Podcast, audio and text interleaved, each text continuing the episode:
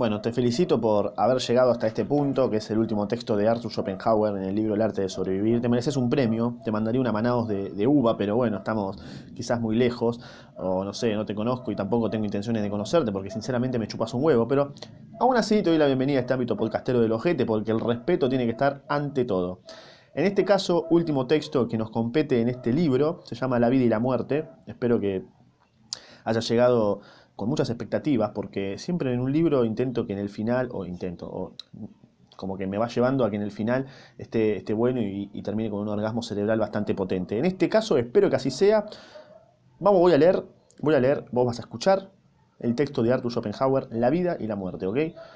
Prepárate un tecito, una infusión, sin azúcar, por favor, porque si no, la diabetes llegará a tu vida mucho más rápido de lo que crees. No consumas ninguna harina, no, o sea, la infusión sola, por favor, que no venga con galletitas ni nada, por favor. Sanitos. ¿Estás listo? Excelente, la vida y la muerte. Puesto que la comprensión in, infinitamente importante de, la que, de que la indestructibilidad de nuestro verdadero ser por obra de la muerte se basa por completo en la diferencia entre fenómeno y cosa en sí. Ahora quisiera poner precisamente esta distinción bajo la luz más clara al explicarla sirviéndome de los puestos de la muerte, es decir, de la génesis de los seres animales, o sea, la procreación. Mi perra me está mirando, ¿no? Con cara de, che, ¿qué estás haciendo, pelotudo? Y nada, estoy, leyendo, capaz ella, lo entienda, ¿no? Pero vamos a hablar justamente de vos, ¿sabes? Que sos un ser animal. Exactamente. Pues, es, pues esta, igual de misteriosa que la muerte, ahí no sé si se escucha, es como que dice, está, está como chillando diciendo, ¿qué hace la concha de tu madre? ¿Eh? Dame amor, dame amor, pero no, estoy leyendo, estoy en otro, en otro mood. Se llama Kimba, cualquier cosita, le comentan acá. Pues, este, pues esta, igual de misteriosa que la muerte, nos presenta de la forma más inmediata posible la contraposición fundamental entre el fenómeno y la esencia en sí de las cosas. Esto es, entre el mundo como representación y el mundo como voluntad, así como también la total heterogeneidad de las leyes de ambos. ¿Mm? Bien. Bueno, tararara, haciendo zoom mientras vos estás ahí esperando que yo lea, porque obviamente dependés de mí ahora, estás en mis manos, en mi, voz estás. Ahora bien, la muerte es, además de todo, la gran oportunidad de dejar de ser yo. Feliz aquel que la aprovecha. Picante. Durante la vida, la voluntad humana carece de libertad. Ok, sí. Sobre la base de su carácter imperturbable, su obrar se desarrolla con necesidad atado a la cadena de los motivos. Resulta que cada uno guarda recuerdo de muchas cosas hechas de las que no se siente satisfecho, sí. Pues, pero por mucho que viviera más, en virtud de la imperturba imperturbabilidad de su carácter, se comportaría siempre de la misma manera. De acuerdo con esto, debe dejar de ser lo que es para poder brotar como algo nuevo y diferente del germen de su esencia. La muerte suelta estas ataduras, la voluntad queda libre de nuevo. O sea, cuando, cuando morimos somos realmente libres. No dependemos ya de nada, ¿no? Es lo que está queriendo decir. Si no soy tan estúpido y lo que puedo interpretar creo que es eso. En realidad, el miedo a la muerte que nos mantiene con vida, en realidad el miedo a la muerte que nos mantiene con vida, pese a todas las calamidades de la existencia, es algo ilusorio. El miedo a la muerte, ok. no podría decirte porque, o sea, sí, a veces me pongo a pensar, che, mira, imagínate el día que me muera, che, F, ¿no? Pero igual, ilusorio, de ilusorio es el impulso que nos ha traído a la vida. Opa. Esta atracción misma puede contemplarse objetivamente en las miradas de, de, dos amantes que se cruzan ansiosas. Son la expresión más pura de la voluntad de vivir en su afirmación. Cuán delicada y afable se muestra aquí la voluntad. Desea el bienestar y el disfrute tranquilo y la alegría apacible para sí, para los demás, para todos. Okay. La serenidad y los ánimos de vivir de nuestra juventud se basan en parte en el hecho de que nosotros, ascendiendo a la montaña, no vemos aún la muerte. Porque ésta se encuentra al otro lado del pie de la montaña. Uf, picantísimo, amigo. O sea, vos estás en la montaña. O sea, vos ponete a imaginar una montaña, ¿no? Estás en el lado A, la estás escalando. Esa es como la vida, ¿no? Estás escalando, estás sufriendo, básicamente. Cuando subís la montaña, sufrís, ¿no? Cuando llegás a la cima, es como que listo, llegaste, es, se, culminó tu vida, llegaste a la meta, morís. Listo. La meta es morirse y llegar a la cima. Y después, ¿qué pasa del otro lado? ¿no? Ese es el lado, va a ser el lado fácil, el lado libre, porque te vas a tirar y le das con todo, hasta, hasta abajo. Y ahora yo me pregunto, cuando llegas abajo de la montaña, ¿qué pasa ahí? ¿Volvés a nacer? ¿O subís a otra montaña? ¿No? Porque, por ponerte a preguntar eso, ¿no? Pregúntate eso. Pero una vez pasada la cima, está, alcanzamos a divisar de veras la muerte, de la que hasta entonces solo habíamos oído hablar.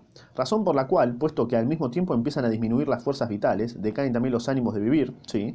de modo que entonces una sombría seriedad sustituye la alegría desbordante juvenil y se refleja a sí mismo en el rostro. Ciertamente, cada, cada, ser recién nacido entra fresco y feliz en la nueva existencia y la disfruta como un regalo. Pero regalos ni hay, pero regalos ni hay ni puede haber. Su fresca existencia está pagada mediante la vejez y la muerte de otra vida agotada y perecida, perecida, o sea, muerta, pero que contenía el germen indestructible a partir del cual ha nacido esta nueva. Ambas son un, un único ser. Ahora bien, esclarecer el vínculo entre ambos sería, desde luego, la resolución de un gran enigma. O sea, ¿está hablando de reencarnación o qué onda? Puede ser, ¿no? Eh, la vida de la mayoría es solo una lucha permanente por esta pura existencia misma, con la certeza de que finalmente saldrán derrotados. Empero, lo que los hace persistir en esta lucha tan esforzada no es tanto el amor a la vida como el temor a la muerte, que, sin embargo, se halla al fondo como algo inevitable y puede acercarse en cualquier momento.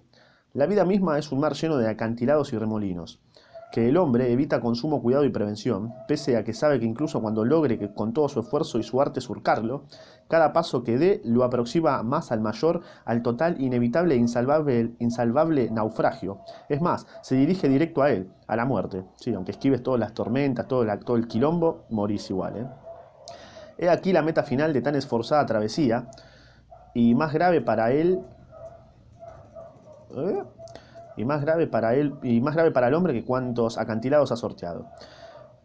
Ok, ahora bien, es asimismo digno de atención que, por un lado, las penas y tribulaciones de la vida pueden crecer con tanta facilidad que incluso la muerte, si, si, bien huir de la cual sea el objetivo principal de la vida, se convierta en algo deseable y uno se precipite voluntariamente hacia ella. Y que, por otro, tan pronto como la miseria y el sufrimiento concedan un respiro al hombre.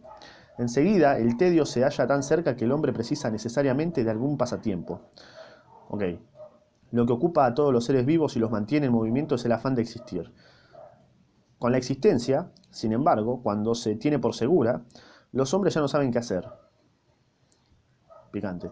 Por ello, la segunda cosa que nos mantiene en movimiento estriba en el afán de librarse del peso de la existencia y hacer que no se note. Matar el tiempo, ¿no? Mientras estás en Instagram viendo culos, bueno, eso estás, estás matando tu tiempo, básicamente. Es decir, escapar del tedio. Estás escapando, claro, aburrirte y, y, angustiarte, básicamente.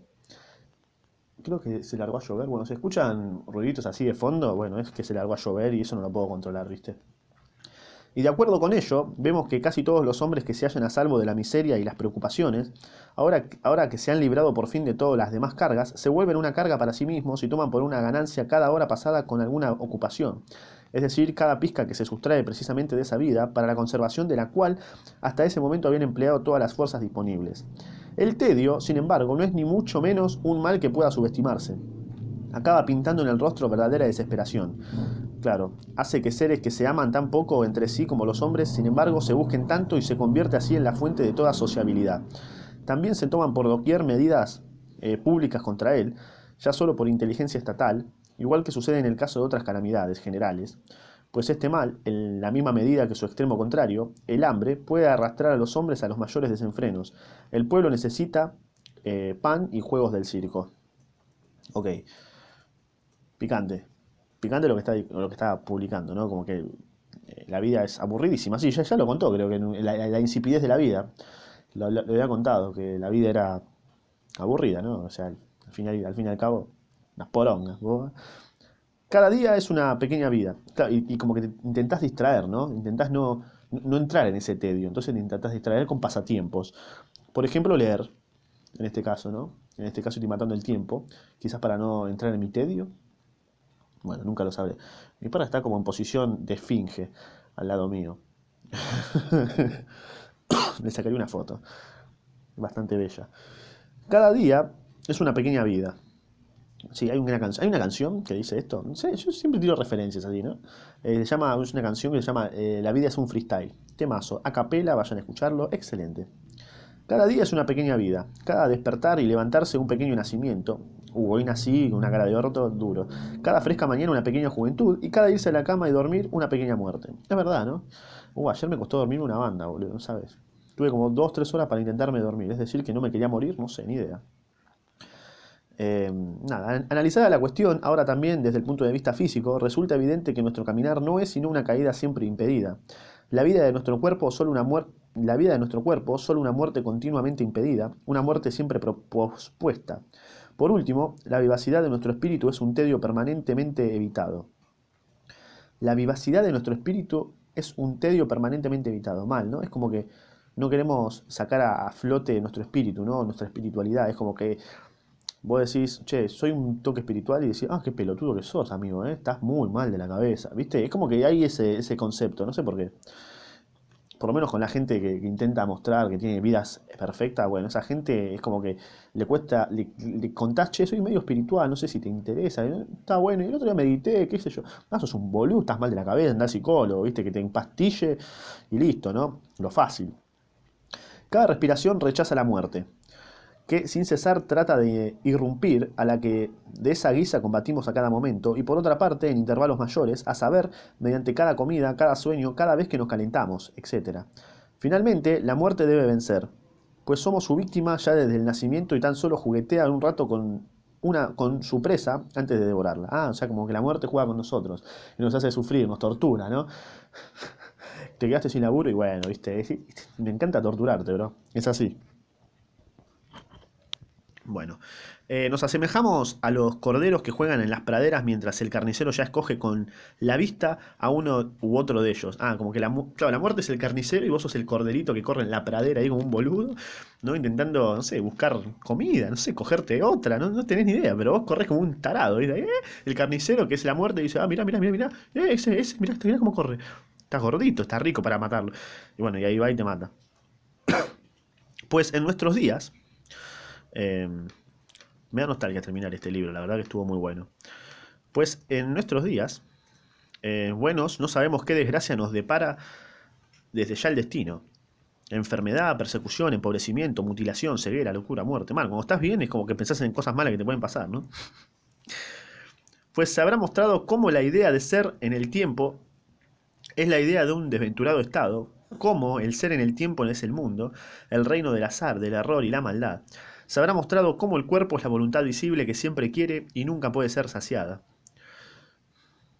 Cómo el cuerpo es la voluntad visible que siempre quiere y nunca puede ser saciada. Cómo la vida es una muerte permanentemente inhibida, una eterna lucha contra la muerte, que al final ha, de salir vencedora, claro. Y cómo la humanidad y la animalidad sufrientes son la idea de la vida en el tiempo, cómo el querer vivir es la verdadera perdición y la virtud y el vicio son solo el grado más débil y el más fuerte del querer vivir. Me encantó esa frase. Cómo el querer vivir es la verdadera perdición. Excelente. Se habrá mostrado cómo es una necedad temer que la muerte pueda robarnos la vida, porque desgraciadamente el querer vivir es ya la vida. El querer, ya el querer vivir es ya la vida, y si la muerte y el sufrimiento no pueden acabar con el querer vivir, la vida misma fluye eterna desde una fuente inagotable, desde el punto, desde el tiempo infinito, y la voluntad de vivir siempre tendrá vida junto con la muerte, amarga añadidura, que en realidad con la vida constituye la misma cosa, puesto que solo el tiempo, cosa insignificante, las distingue y la vida no es sino una muerte pospuesta. No, la vida es una muerte pospuesta, excelente. Excelente. Y así son la vejez y la muerte, ¿no? Hacia donde se dirige necesariamente toda la vida. La sentencia contra la voluntad de vivir, firmada por la naturaleza misma, y lo que dice esta sentencia es que la voluntad constituye un afán que debe frustrarse a sí mismo. Es verdad. Sí, señor. La voluntad constituye un afán que debe frustrarse a sí mismo. Excelente. Lo que has querido, dice, acaba así. Quiero otra cosa mejor. Sí. Por tanto, la lección de tu vida, la lección de la, la lección que la vida da a cualquiera consiste, en grosso modo, en que los objetos de su deseo constantemente engañan, vacilan y caen, por lo que traen más penas que alegrías, hasta que al final la misma base y suelo sobre los que se levantan cae también. En cuanto se aniquila su vida y la y le da así la última confirmación de que todo su afán y querer fue un error y un extravío.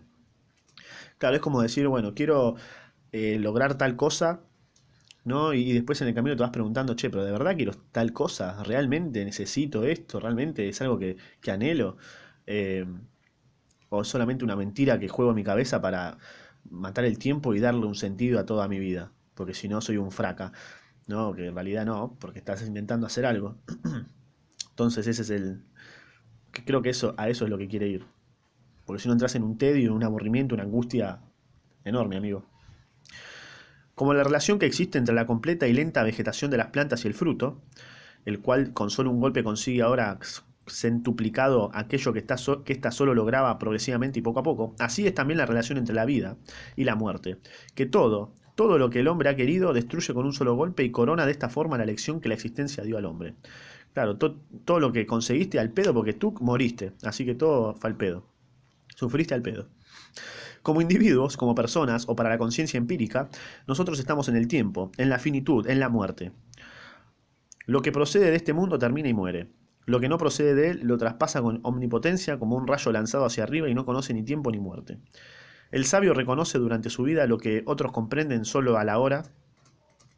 ¿Eh? ¿Solo a la hora de qué? ¿A la hora de qué? Solo a la hora de la muerte. Es decir, el sabio sabe que toda la vida es muerte. Picante. En medio de la vida estamos en la muerte. El necio es el esclavo de galeras durmientes y soñador. El sabio, el des, el, ok, para. El necio es el esclavo de galeras durmientes y soñador. El sabio, el despierto que ve sus cadenas y oye su tintineo. ¿Empleará, este, ¿Empleará ese estar despierto para huir?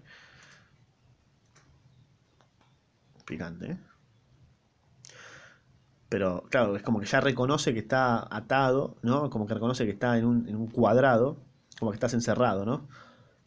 O sea, más o menos, lo que creo que lo que quiere decir es lo siguiente, a ver para, porque ya va culminando, ¿no? para tener más o menos un, no, sé, un, una reflexión final. Vivimos tipo en, una pieza, ¿no? Vos vivís en tu pieza. Supong, supongamos ahora que estamos en cuarentena, ¿no? Vivís en tu pieza. Adentro de tu pieza está tu vida, ¿no? Hay dos personas. Está el pelotudo y está el más o menos sabio que se la banca. El pelotudo es un soñador que dice, ah, no, la vida es hermosa, la vida es... Ah, tienes que ser feliz, consigue tus sueños. Quieres ser tu propio jefe, gana muchos dólares. Bueno, ese es el pelotudo, ¿no? El soñador, el, el que piensa que todo va a estar bien, el, es el que... El tarado, ¿no? El, el superficial, el banal, ¿no? El que busca lo fácil. Eh, así, ese, es el, ese es el pelotudo. Después está el, el otro, el sabio, o el que más o menos le capta la movida a todo y, dice, mira, esta es la vida, una poronga, la verdad que no, no, tengo libertad de nada, es una pieza, me encantaría conocer más casas, me encantaría conocer otros mundos. Sin embargo no puedo porque estoy encerrado acá como un salchicha. Así que bueno, acepto que estoy acá y si bueno, veo la oportunidad de salir, salgo. O capaz me muero y salgo solo, ¿me entendés? Entonces creo que eso, eso es lo que va. Acepta que la vida no, no, no es tan perfecta, ¿no? Y no, no se come el cuento tampoco, como diría Mostaza. Si la vida en sí misma fuera un bien valioso y resultara decisivamente preferible a la no existencia, entonces las puertas de salida no necesitarían estar ocupadas por vigilantes tan tremendos como lo son la muerte con sus horrores. Claro, ahí está, ¿ves? El, cuando querés salir de la puerta está la muerte y ¿qué hace? ¿Dónde querés ir? Ah, ¿querés ir? Bueno, morite, chao.